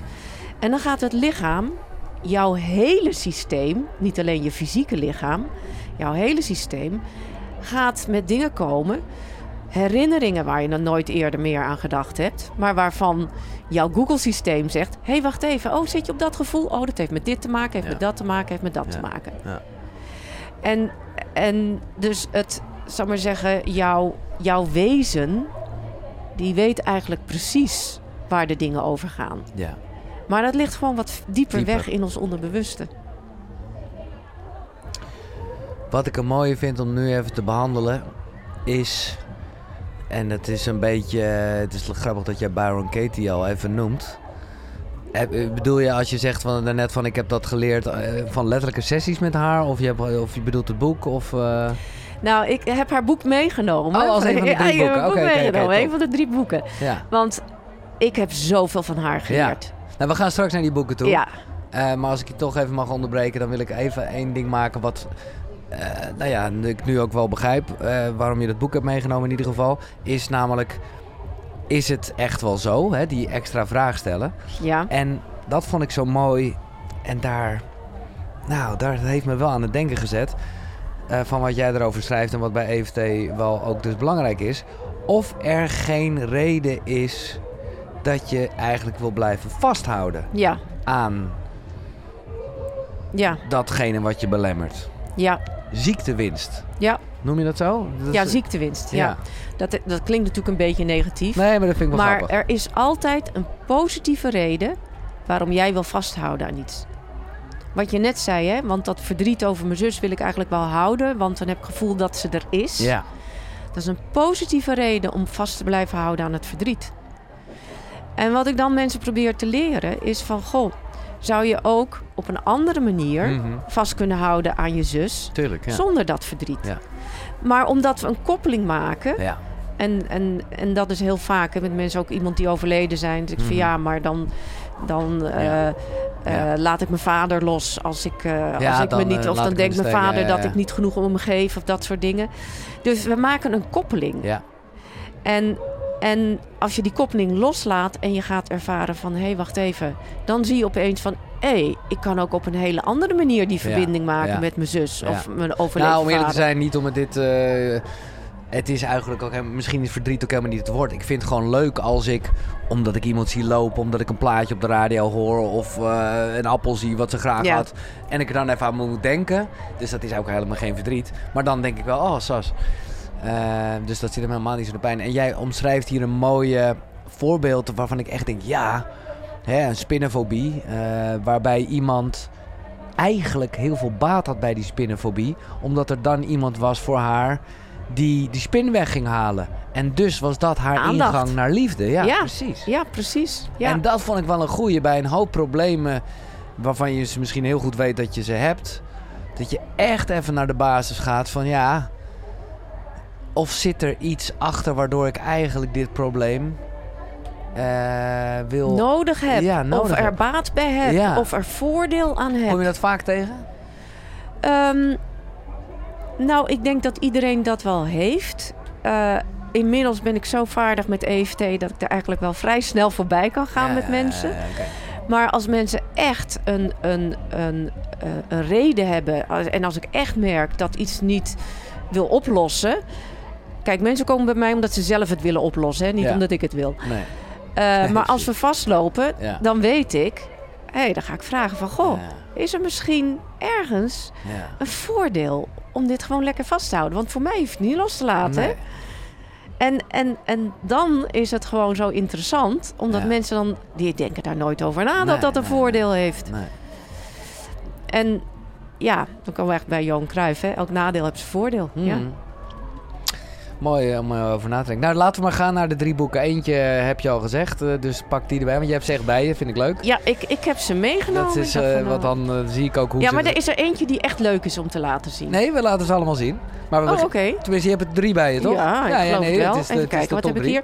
Oh ja, We nou, dit, met, dit is eh, Katie de Boek. Oh, oh, maar dat Ah, ja. is ook echt... eh, jij, jij- Dit is een eh, very old school. Een echte oude Ja. eh, versie. Fantastisch. Ja. Leuk om... eh, ja. Ja, Helemaal vergeeld zelfs. Ja, wat, wat heeft dit boek jou gebracht? Wanneer, wanneer kwam nou, die op je pad? eigenlijk het boek niet zoveel, maar in, in 2007 heb ik de School of the Work gedaan. En heb ik negen dagen lang met haar in één ruimte gezeten. Fantastisch. Dat was de meest waanzinnige ervaring van mijn leven. Was dat in Nederland? Nee, was in Duitsland. In Duitsland, ja. Duitsland, ja.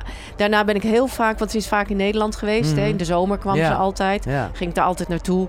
Ehm, omdat En ik gewoon weer dan- eventjes haar wilde horen. Ja, want het waren altijd, als ik het goed begreep, ik heb er alleen over gelezen, eh, praktijk voor. Zij ging gewoon mensen uit de zaal Ja. en eigenlijk de vier vragen. allemaal de vier vragen.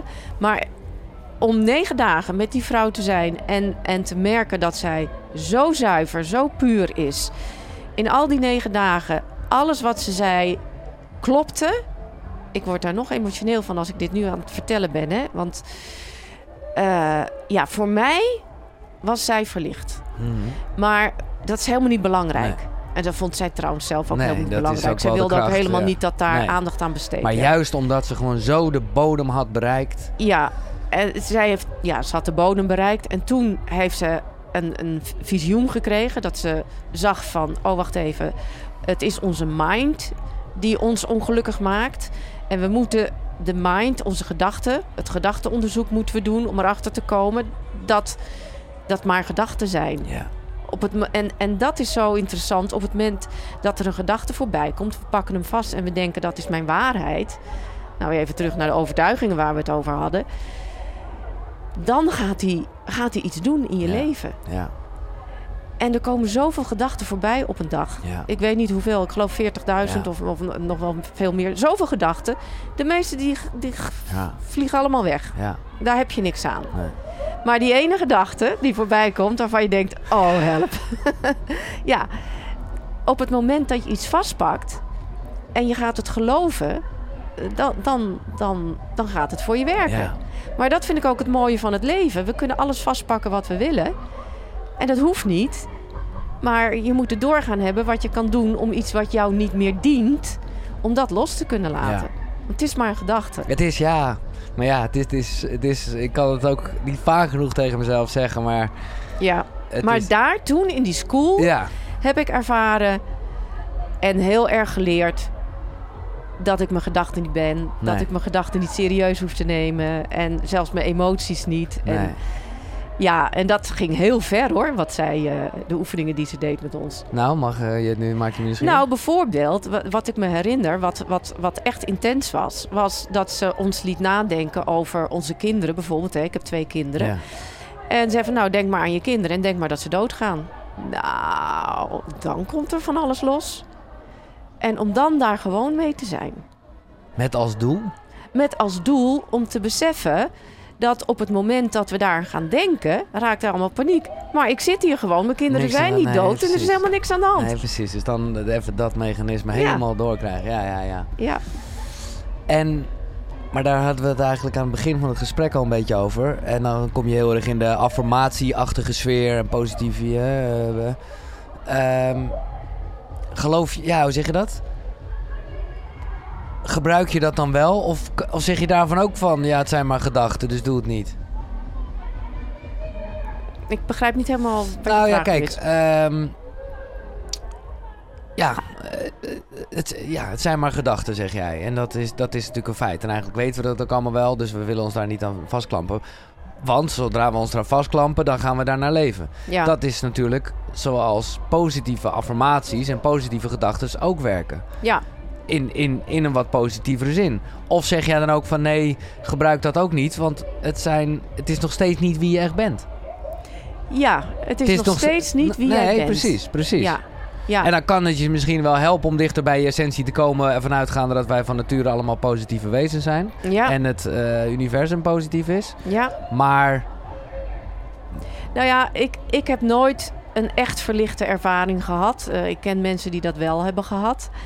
Eh, wat ik me daarbij voor kan stellen is dat je zo samenvalt met het moment in het hier en nu. En dan maakt het helemaal niet meer uit of je je vrolijk voelt of verdrietig voelt. Of, of dat, dat is zijn. ja, En, en, en dat zijn.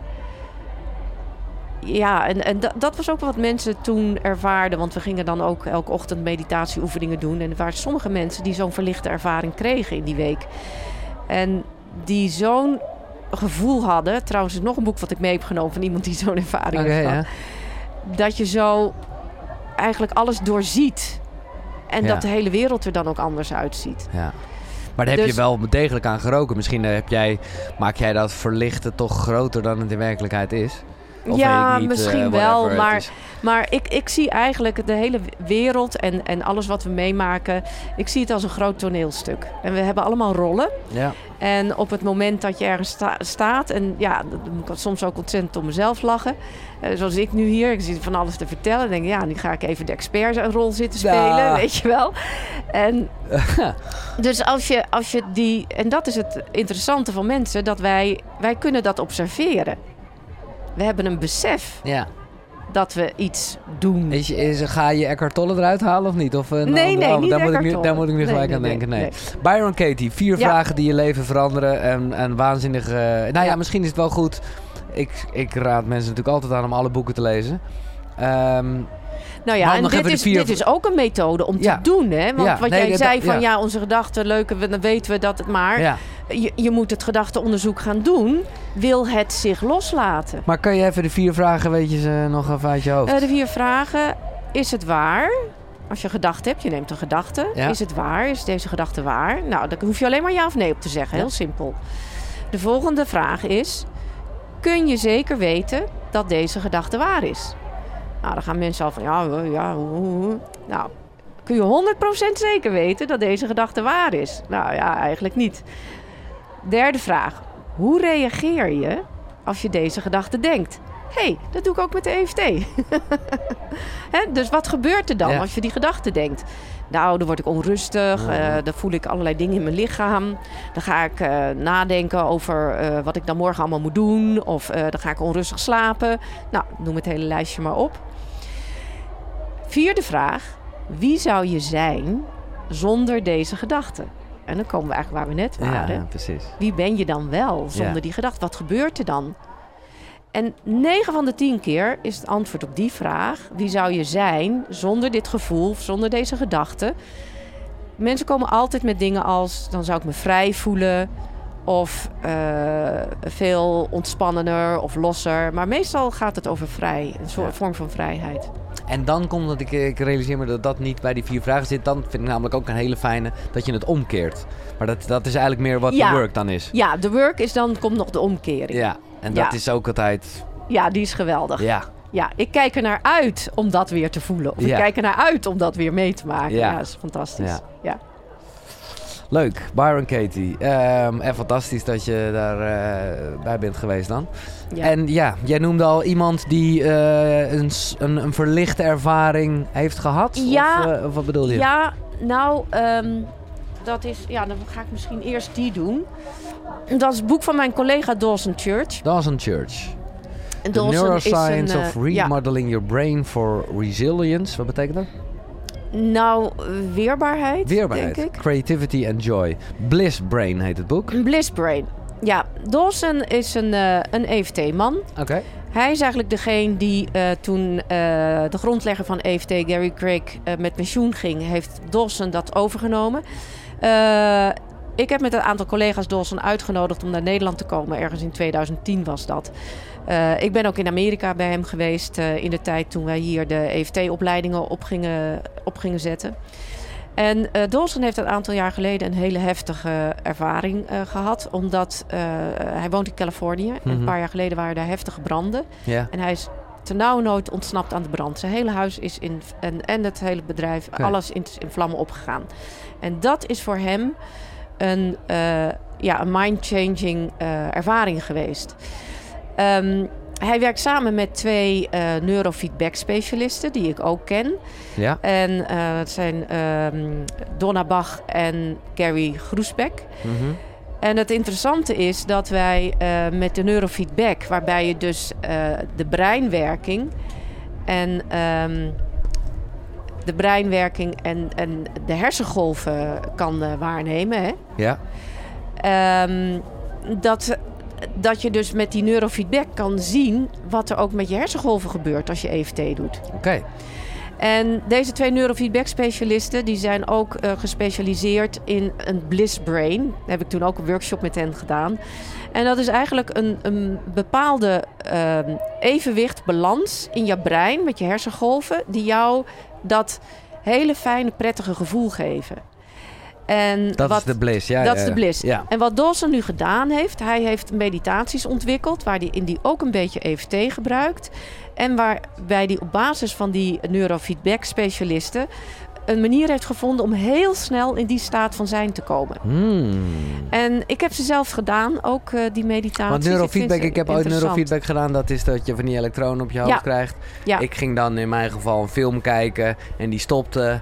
Uh, fucking irritant. En, en nou ja, daar heb ik heel veel geleerd over hoe belangrijk slaap is. Want uh, dat werkte gewoon heel anders als ik wel goed geslapen had. En Ja. uiteindelijk, nou ja, ik wist al wel dat ik ADD had, maar daar was dat dan allemaal nog in cijfers. uh, Oh ja, ja. Dat, interessant. Maar, dus ik wil even weten hoe, de, hoe dit dan werkt als je neurofeedback op de bliss brain. Ja, toepast. want je, je brein, hè, je, je hebt beta-golven. Nou, Ja. die gebruik je vooral als je aan het denken, aan, zoals wij aan het praten. En die gaan nog harder aan Ja, het werk. Hè? Want, want die hersengolven is een, is een frequentie. Ja, Net als een we, we hebben het over de radiofrequentie verschillende staten nu. Ja, beetje. verschillende oké. staten. Ja, Dus je hebt be- eh, beta-golven, ja. ook nog gamma, maar die laat ik even af- achterwege. Je hebt beta-golven, eh eh alpha-golven, theta-golven, delta-golven. Nou, delta-golven zijn hele trage golven. Die maak je aan in slaap, maar ook in het, meditatie. in, ja, nee, als, Oh. als, met afstemming. Dus Oh, als ik met mijn cliënten werk, Hmm. maak ik heel veel delta aan. Want dan ben ik heel veel aan het invoelen. En wat je dus, dus eh, merkt met die neurofeedback is dat je als je een, een bepaalde ehm, samenstelling van dat brein hebt, dan kom je in die bliss-staat. En wat Dawson gedaan heeft, hij heeft dus meditaties ontwikkeld. En één daarvan is heel belangrijk, dat je je tong ontspant terwijl je mediteert. Heel Juist belangrijk. niet hierboven. Nee, je moet helemaal je tong Oh, ontspannen. Oké, oké, oké. Ik heb ooit van iemand geleerd ook je tenen ontspannen. Oké, Dat heeft onmiddellijk effect op je brein. oké, vet.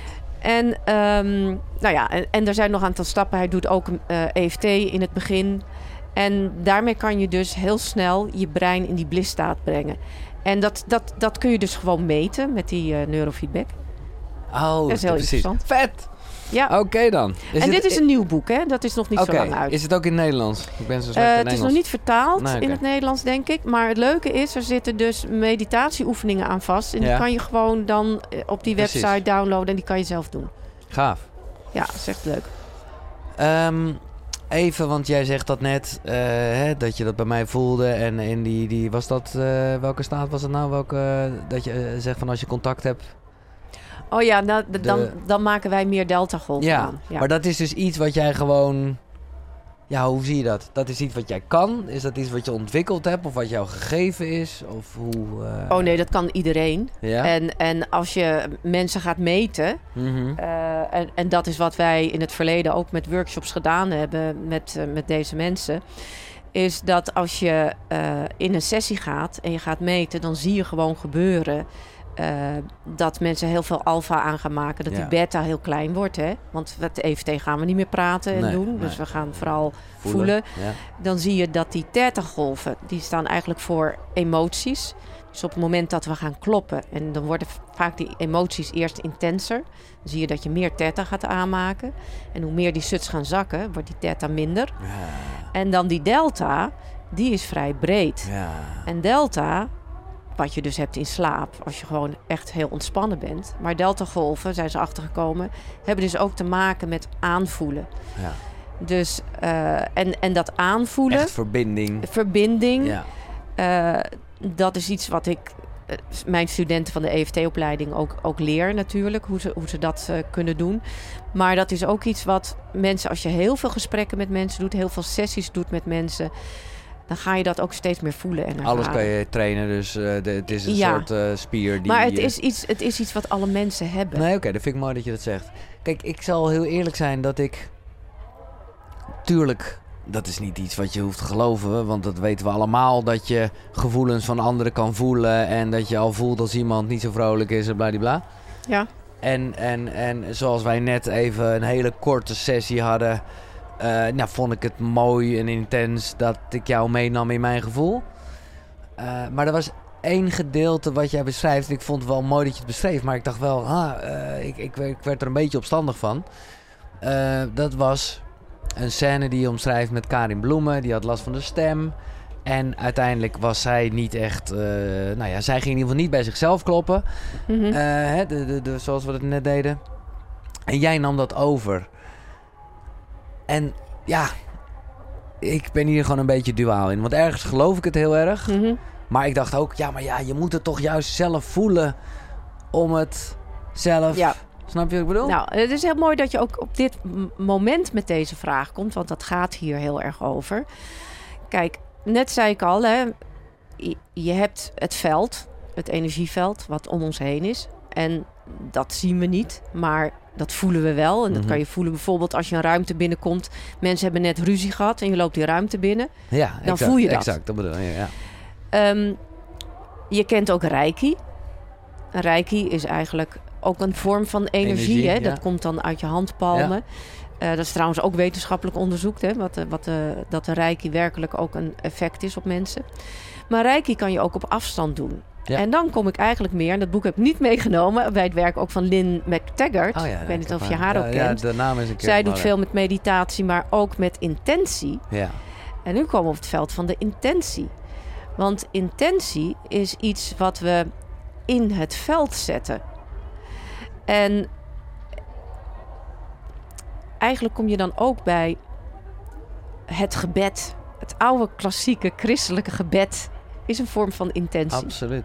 Op het moment dat jij gaat bidden voor Ja. iemand die ziek is, Ja, dan ga je met al je aandacht, met al je gevoel, ja. ga je naar die persoon en maak je verbinding met het goddelijke. Hè? Want dat ga je. Oké. Dus Kip even als je het weer even zegt, omdat ineens gaan we gewoon terug naar toen ik het allemaal natuurlijk een beetje onzin vond, want ik wilde gewoon Exact. eten.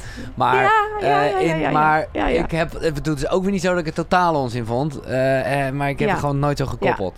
ja, dus voor mij is, eh zal maar zeggen, die verbinding, Mhm. dat is iets wat ik vaak gevoeld en ervaren heb. Dus ik maak daar dan ook gebruik van. En ik weet dat mijn positieve Ja. intentie Ja. een overdracht is. Dus Karin die stond daar op het toneel, die moest zingen. Het was echt glorieus. Ze had, was echt de stem kwijt. Ze moest live zingen met een orkest.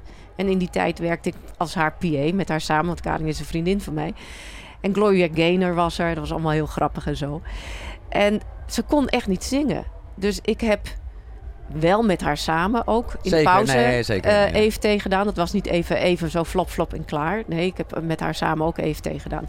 Maar nog op het moment dat ze toen opstond en ik eh, op toneel stond, dacht ik echt van ja, ik, ik moet nu nog even ondersteunen. Want Ja. ja, als, eh, het is gewoon heel vervelend als, als ze niet bij stem is en ze gaat opeens dat mis. Dus ehm, ja, dat, dat ja. was een hele bijzondere ervaring. En voor haar ook, want ze had nog nooit meegemaakt dat ze zo snel hersteld. uit, Nee, uit die bronchitis terugkwam. Ja. Het derde boek. Het derde boek. Ja. Oh ja, het derde boek. Nou, we maken eigenlijk een... Ja, ken je hem? Ja, zeker. Dit is een ik ken niet parel. deze editie, Dit maar... is eh, een parel. dit, wat is? Dit een dunne versie lijkt Dit het. is een kinderboek. Oh, dit is de kinderversie van een gesprek met God. Ja, Ja. ja. En dit is een gesprekje met God. Dit is een gesprekje met Oh, God. leuk. Het is een kinderboek. En, en Oh nee, eigenlijk... dat ken ik hem niet. Het is geweldig. Ik, ik lees hem ook wel eens voor aan volwassenen. Omdat het op een prachtige manier laat zien. Hè, als, als je dan zegt van nou, wie ben ik? Ik ben niet mijn lichaam. Ik ben niet... Hè, Eh, en hij beschrijft hoe wij als zielen hier op de aarde komen. En ook, dat vind ik zo ontzettend leuk in het boek... dat eh, dat zieltje gaat dan ook afspraken maken met andere zieltjes. Want het wil leren Hmm. Hè, wat het, ehm, hoe het is om het licht te zijn en dat je dan ook het niet-licht moet kunnen zijn. Dus die tegenstelling. En, Ja. en, en dat zieltje dan ook afspraak maken van ja, maar hoe moet ik dan leren? Nou, als je iets wil, wil, wil leren, dan moet je eigenlijk ook het tegendeel weten. Dus dat er dan zo'n ander zieltje zegt van ja, maar dan ga ik wel heel vervelend doen tegen jou. En dan kan jij leren wat boosheid is. Ja. Weet je wel? En ik zie dat natuurlijk Mooi. ook heel vaak met mensen, mensen die je tegenkomt die jou ontzettend triggeren. Hè? Dat je echt denkt van, oh, dat is echt zo'n...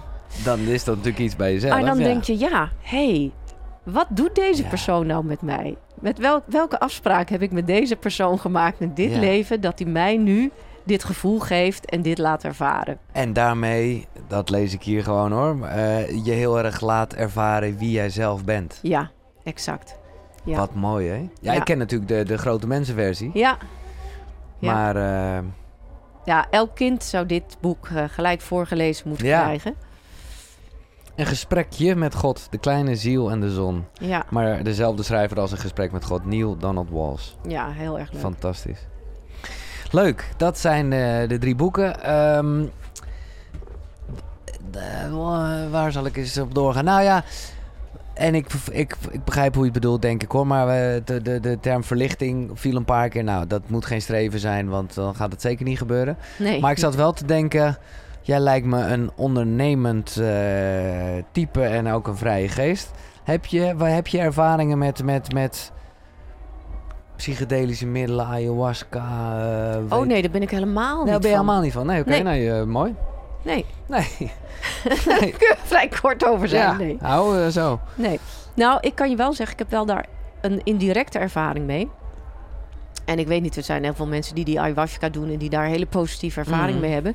Maar ik heb één keer een cliënt in de praktijk gehad... die daar behoorlijk door Ah, van overstuur was. Ja. En die kwam bij mij om het weer recht te zetten.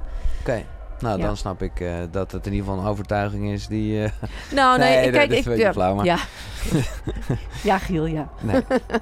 Ehm, en ja, dat denk ik eigenlijk wel. Eh, heb jij het gevoel dat, dat dus fysieke klachten, Mhm.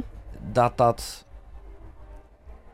nou ja, niet geheelde of niet doorgevoelde Ja, nou kijk, emoties zijn? In, in de EFT hebben we eigenlijk een heel holistisch plaatje. Mhm. Dat al je overtuigingen bepalen hoe jij tegen de realiteit aankijkt.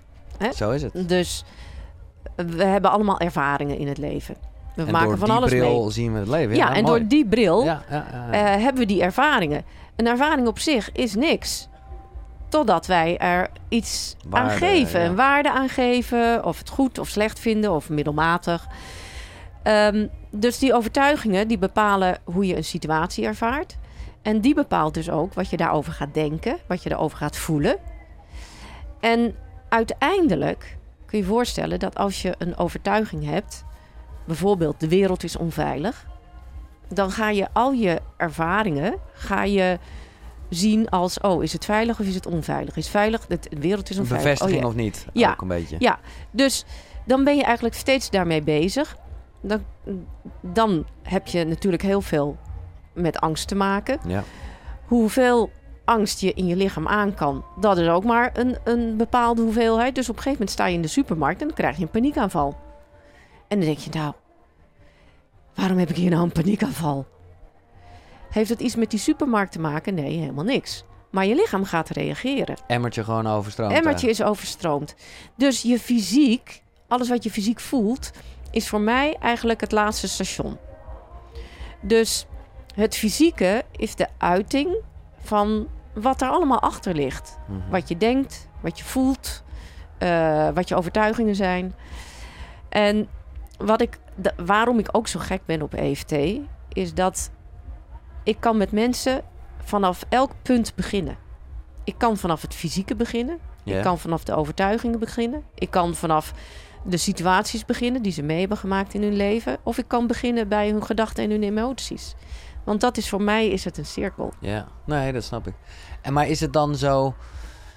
Hè, daarnet, eh, en, en ik, ja, ik gaf gewoon een primaire reactie. Dus eh, ik dacht, ja, weet ik veel. Ik voel het in me, ik voel, ik, ja, ik voel het hier. Ja, dat, wa- eh, maar zit daar dan ook echt eh, hè, een hele verklaring achter? Ik heb wel eens een keer iemand gehoord die helemaal zo van, nou ja, met, een hoop uitdrukkingen die daarmee te maken hebben. Hè? Zo van, wat heb je op je lever en eh, Ja. dat soort shit.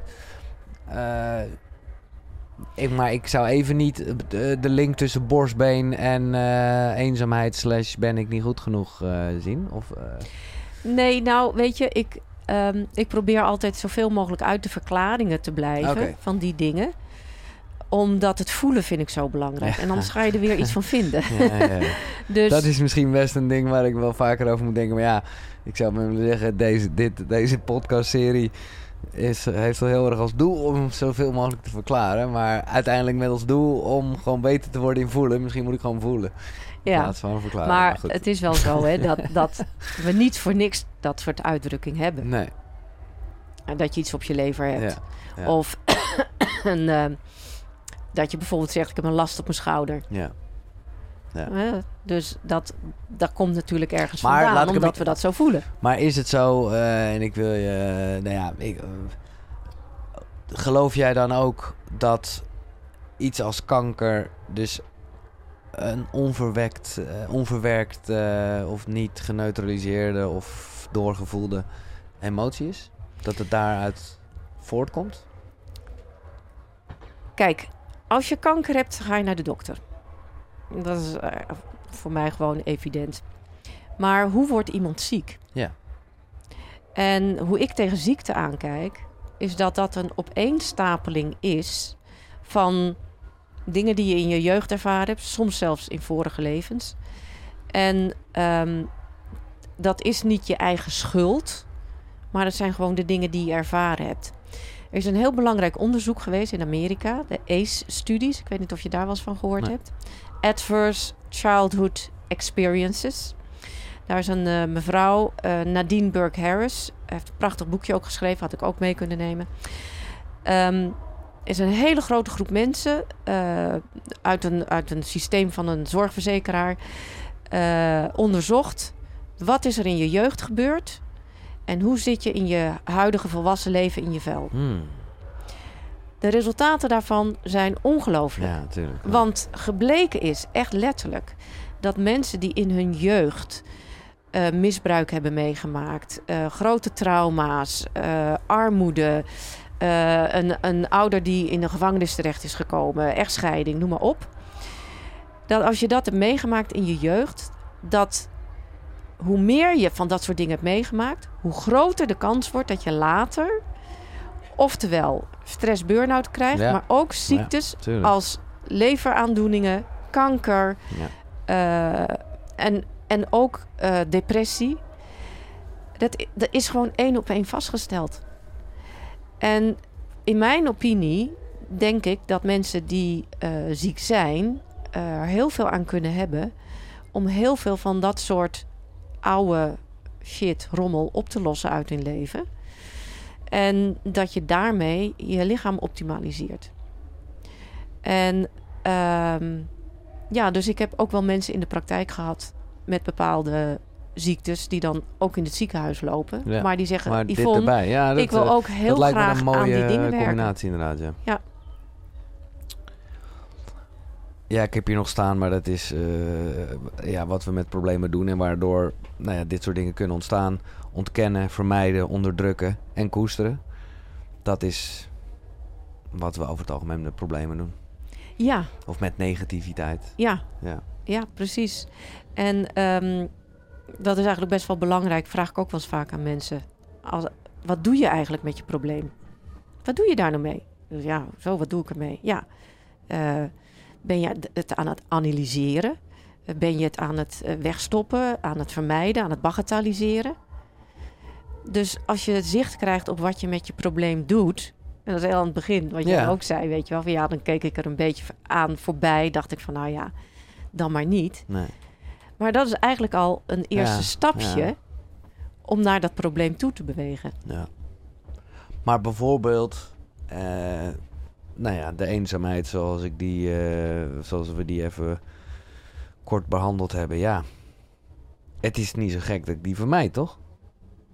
Nee, Ik zeg niet dat ik hem onderdruk. Ik zeg ook niet dat ik hem ontken. Ik koester hem ook zeker niet. Maar ja, als ik je nu vraag, hè, want we gaan hem even afsluiten. ja, ja, ja, ja, ja. Want je begint er nu weer over, dus ik weet dat hij dat hij aanstaat of dat hij aanwezig is. Mhm. Maar wel op een best ontspannendere manier, hoor. Maar ik, Ja. ik, ik- ik- Hij is er nog. ja, Oké. Kun je aan een doos denken? een doos. Ja, een doos. Ja. Oké, hoe ziet jouw doos eruit? Ik heb een hele basic eh, karton. eh, Gewoon zo'n basic kartonnen Ja. doos. Oké, Ja. ja. Doe je ogen maar even Ja. dicht. En stel je die doos voor en Mhm. maak hem maar open. Ja. En kun je nu dat gevoel van eenzaamheid in die doos stoppen? Mm. Stel je maar voor dat je het even Ja. uit je lichaam en je stopt het. Alles wat eenzaamheid is, stop je even in die doos. Ja. Nou, het is grappig dat je het zegt, want ik voel toch een soort van weerstand om het uit mijn lichaam te halen en in die doos te stoppen. Waar, terwijl ik dat niet echt begrijp, want ik denk, nou, ik hoef het echt niet. Oké. Maar goed, ehm, Wil je het liever bij je houden? nee, dat wil ik helemaal niet. Maar eh, nee, nee, nee, nee, nee. Oké, Nou, het is jouw doos, hè? nee, daarom. En die blijft ook van jou. Ja, Dus die kan je altijd weer openmaken. Heel lekker, oké. ja, dus top. ik, ik ga niks met die doos doen. Nee, oké. Oké. Ja? Dus heb je het erin gedaan? Ja. Oké, nou dan mag je de doos dicht, dichtmaken. Mag je daar even in die doos, mag je dat gevoel van die eenzaamheid gewoon even in die doos parkeren. Mhm. En kan je die doos even dicht tapen of zoiets doen. Ja. En dan mag je zelf bedenken waar je die doos wil bewaren. Ja, Heb je een mooi plekje absoluut. waar die even veilig is? Ja. Oké, heel goed. Hoe is dat? Ja. Nou ja. Damn. Hmm. Ik moet toch, toch, toch toegeven dat ik, eh, dat ik echt wel, waar we het eerder over, dat, ik, eh, dat het echt wel een onderdeel van me is. Want ik ben geneigd om dat la, ik had gewoon in een soort laadje gedaan, Ja. deze doos. Dat ik denk, ho, ho, ho, alsof het echt toch meer bij me hoort dan ik zou willen. Dat Mhm. is vooral heel erg wat ik voel. Ik voel, ja, dus. ik voel me een beetje ongemakkelijk dat het er even niet meer is. Wil je hem terug hebben? Nou, nee, natuurlijk niet. Ja, maar mag. ook weer wel. Ja, Ja, dat mag. mag. Ja, maar ik heb er Ja, maar ja, wat zullen we nou krijgen? Eh, Nou, kijk, deze oefening doe ik Ja. vaak met mensen als ik een sessie heb gedaan. ja, En er is nog een rest van wat er Ja. is. Dan sluit ik het af in die doos. Omdat, omdat je dan het gevoel hebt van... nou, dan mag ik het gewoon even Ja, bewaren. precies. Is het niet meer open. Het is Nee. niet meer open. nee, oké. Maar misschien werkt voor jou beter dat laadje. Ja, Want je zei net van ik heb laadjes. ja. Dus je kan het ook gewoon lekker in dat laadje doen Laat in dat laadje. En het laadje dicht doen. Ja, maar is dat niet eh, vermijden? Onderdrukken, ontkennen? Nee, ontkennen is het zeker niet. Nou, je weet dat het er is in dat Ja. laadje. Ja. Nee, en we hebben het even aangeraakt. Ja.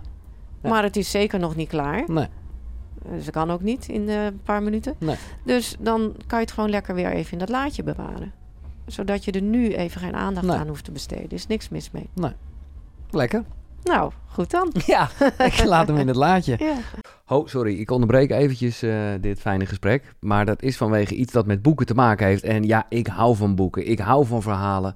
Van lezen, maar ook van luisteren. Vooral als je onderweg bent of gewoon, eh, pff, nou ja, weet ik veel wat aan het doen bent. En ik heb nu iets stof met de vrienden van Next Story. Daar vind je echt op die site, jongen, 300.000 boeken. Dus ook zeker de boeken die net besproken zijn. En ik mag je nu, en dat is echt wel een toffe actie, 50 dagen gratis aanbieden. ja, die gasten die geloven gewoon wel eh, in zichzelf. Dus die denken, oké, dan hebben we ze. Maar dat kan je echt even checken. Eh, ga naar koekeroe.nl slash boekenkast. Daar vind je sowieso alle boeken die besproken zijn eh, nou in de afgelopen afleveringen. En daar vind je dus ook een link. En via die link kan je 50 dagen gratis Nextory gebruiken. Check het, koekeroe.nl slash boekenkast. Ehm, ik heb één vraag nog niet gesteld, wat nu een vrij random vraag voelt. Maar ik stel hem aan al mijn gasten, dus eh, ook zeker aan jou. Eh, heb je een ochtendroutine? Ja, hey, er komt gelijk een soort twinkeling. Alsof het echt een... eh, ja, oké. ik zou je zeggen, sinds de corona heb Ja. ik een ochtendroutine. Oké, dus gaat er een wekker? Er gaat een wekker om Ja. half acht. Bam, ja. En dan sta ik op en dan ga ik naar beneden. Dan rol ik mijn yogamatje uit. En eh, nou ja, zoals sommige mensen weten van mij, ik ben danseres geweest. Dus ik ben heel erg wel fysiek. ja. En eh, dan doe ik yoga with Adrian. Oh ja, Nou, dat zij ken is ik van bekend. YouTube kanaal. ja, Ja, ik vind haar Ja, geweldig. is leuk, ik vind ja. haar ook heel goed. En nou, vaak doe ik het ook gewoon zelf, want ik ken die oefeningen allemaal. Toch, hè? Maar ik vind het altijd gezellig Ja. om dat met Adrian Ja, te doen. Hè? ja, ben ik. je niet alleen. Nee. En ehm, daarna, nou ja, eh, als ik dat gedaan heb, dan eh, eh, ja, ga ik gewoon douchen. En dan... dan Koud douchen? Nee, dus. Ik ben heel erg van warm douchen. Ja, nee, ja, ook goed. Ik stel gewoon vragen. Ik heb geen oordeel. Nee, dat... ehm, Nee. Ja, ik heb het wel eens gedaan hoor, een periode. Ja. Maar ik ben echt, echt, echt een mietje. Ik wil gewoon Ja, lekker warm. Prima, ja. Lekker warm, ontspannen, warm. Nou ja, en, en ik doe meestal een heel licht ontbijt. En dan eh, ga ik richting praktijk. En heb jij, is, het, is, is EFT voor jezelf nog een soort dagelijks dingetje? Ja. Maar gewoon ergens random even tikken? Of misschien, kijk, ik kan me voorstellen dat in jouw geval bij wijze van spreken één tikje genoeg is. Of, mag, of is Ja, het altijd ja, wel ja, ja. handeling? Nou, het is heel, eigenlijk heel grappig ook. eh, want eh eergisteren, toen... Ik, ik heb echt een beetje drukke tijd op dit moment. En toen had ik ook een drukke dag. En eh, heel veel verschillende dingen gedaan. En ik zat op de fiets. Ik moest ergens naartoe. En ik dacht, oh, ik ben eigenlijk veel te moe. Oh, Oh. ik ben zo moe. Ja. En toen dacht ik, hé, hey, wacht even. eh, laten we gewoon even gaan kloppen. Dus op de fiets, één hand aan het stuur en de ander even zo kloppen, Ja. kloppen, kloppen. En ik dacht, nou, voor hip zeg, dat werkt echt, die EFT. Dus ik had echt even vijf minuten zo op de fiets geklopt. En dan voel ik, oh, wacht even, die moeheid die gaat nu uit mijn lichaam. Ja. En dan word ik een soort van helder. En ik, oh, hé, wat lekker. Want je kent dat wel aan het eind van de dag, dat je echt helemaal denkt van, nou... ja. Ik was echt dat ik dacht, nou, als ik nu ergens ga liggen, dan kan bam. ik gelijk in slaap Ja, vallen. Maar na vijf minuten dacht ik, nou, ben eigenlijk wel eh, kip lekker. Leuk. Ja. En, en eh, meditatiedingen? Of, eh, Ja hoor, ik, ik, doe, ik doe de yoga of meditatie. en af en toe pak je dus de bliss-meditatie. Af en die toe ga doe ik de bliss-meditatie, zeker ja. doen. Ja. Eh, Ja. de boeken die besproken zijn, die vind je op koekeroe.nl slash Yvonne. En natuurlijk ook in de beschrijving. Ja, hoe kijk je aan tegen de dood? Nou, sinds de dood van mijn zus ben ik daar natuurlijk wel anders tegenaan gaan kijken. Namelijk? Nou, toen ik, toen ik hoorde dat zij overleden was, was mijn eerste ingeving, ik wil leven. Dat was het eerste. Power, juist. Ja, Ja, heel goed. Eh, dus dat heeft me uit een, eh, wel uit een dilemma gehaald onmiddellijk. Ja. Eh, dus ik weet ook dat ik... mijn- mijn moeder is heel erg van de euthanasie. Dat is heel, heel grappig. Als in daar, dat wil ze ooit, heeft ja, gezegd. het is, als ik ziek word of ik word ja. nee hoor, dan wil ik niet verder, dan eh, wil ik euthanasie. En dan moeten we altijd zeggen... nou mam, als je een been breekt, dan kan je geen euthanasie krijgen. Hè? Ehm, maar eh, ik ben zelf, denk ik, eh, de laatste tijd, want ik ben vorig jaar 60 geworden, denk ik van, nou, ik wil eigenlijk niet zo graag dood. Eigenlijk helemaal niet. en misschien toch wel voor dat moment een beetje huiverig. Oké. Maar ik weet eh, dat ik dat voor mij is het hierna niet voorbij. Dus, dus ik, ik weet dat ik gewoon naar een andere dimensie ga, in een andere vorm. En dat het allemaal wel goed zal komen. Maar ja, ik hang wel aan het leven. Ik vind het geweldig Ja. hier. Oh, dat is Ja. allemaal mee te maken, is Ja. fantastisch. En die dimensie, ja, ik vind het al mooi dat je dat zegt. We weten het allemaal niet, maar zo zie je Nee. dat wel. De energie die opgaat in een totaal of juist wel in weer een ander? Nou, ik denk wel dat ik een vorm van bewustzijn blijf. Ja. En, en, en ja, daar heb ik ook wel dingen mee ervaren. Met verbinding met. Nou, maar goed, dat, is, dat hebben veel mensen natuurlijk wel. Ehm, dus dat bewustzijn, dat, dat, dat blijft wel. Ja. En, ehm, maar hoe dat zal zijn, Nou ja, ja, dat weet ik ook niet. En hoe eh, wil je dat de mensen Yvonne Touzet eh, herinneren? Nou, ik hoop eigenlijk, en dan wil ik helemaal niet, eh, het gaat niet op mijn ego, maar ik hoop wel dat het dat mensen zullen weten van, oh, Yvonne Touzet, ja, dat is EFT en EFT is heel belangrijk. Ja, precies. nou, ik denk dat je eh, dan nu al met een gerust hart eh, de planeet kan verlaten. Ik hoop het niet voor de duidelijkheid. Maar dat is Nee. wat je al bewerkstelligd hebt. Ik bedoel, Nou, dan ben je niet met de tachtigste druk eh, bezig van dit boek. Eh, Ja. en, en ben je hier niet op Healthy Fest om daar opnieuw weer mensen mee te inspireren. En eh, ja, super dank. Ik hoop eigenlijk, zeg ik eh, geheel privé, om nog eens een keer een sessie te doen over iets wat we aangestipt en getikt hebben. Ja, je bent altijd wel. Maar dat, ja, onwijs bedankt voor je tijd. En ja, machtig mooi. Heel graag gedaan. Ja. Dankjewel. Jij bedankt voor het luisteren en het kijken. Ik ben heel benieuwd ook weer naar de reacties op dit. Eh, misschien heeft het iets losgemaakt in je. Eh, laat het vooral onder in de reacties. Als je YouTube kijkt, kan je ook abonneren. Eh, je kan een eh, recensie schrijven op iTunes, Spotify, weet ik veel wat. Je kan me gewoon een mailtje sturen. giel.koekeroe.nl Dit was eh, een eh, nou, EFT-special zou je kunnen zeggen. Ik ben blij dat het een keer helemaal goed besproken is. Vanaf Healthy Fest dus. Tot de volgende. Zonnegroet. Hoi. Hoi.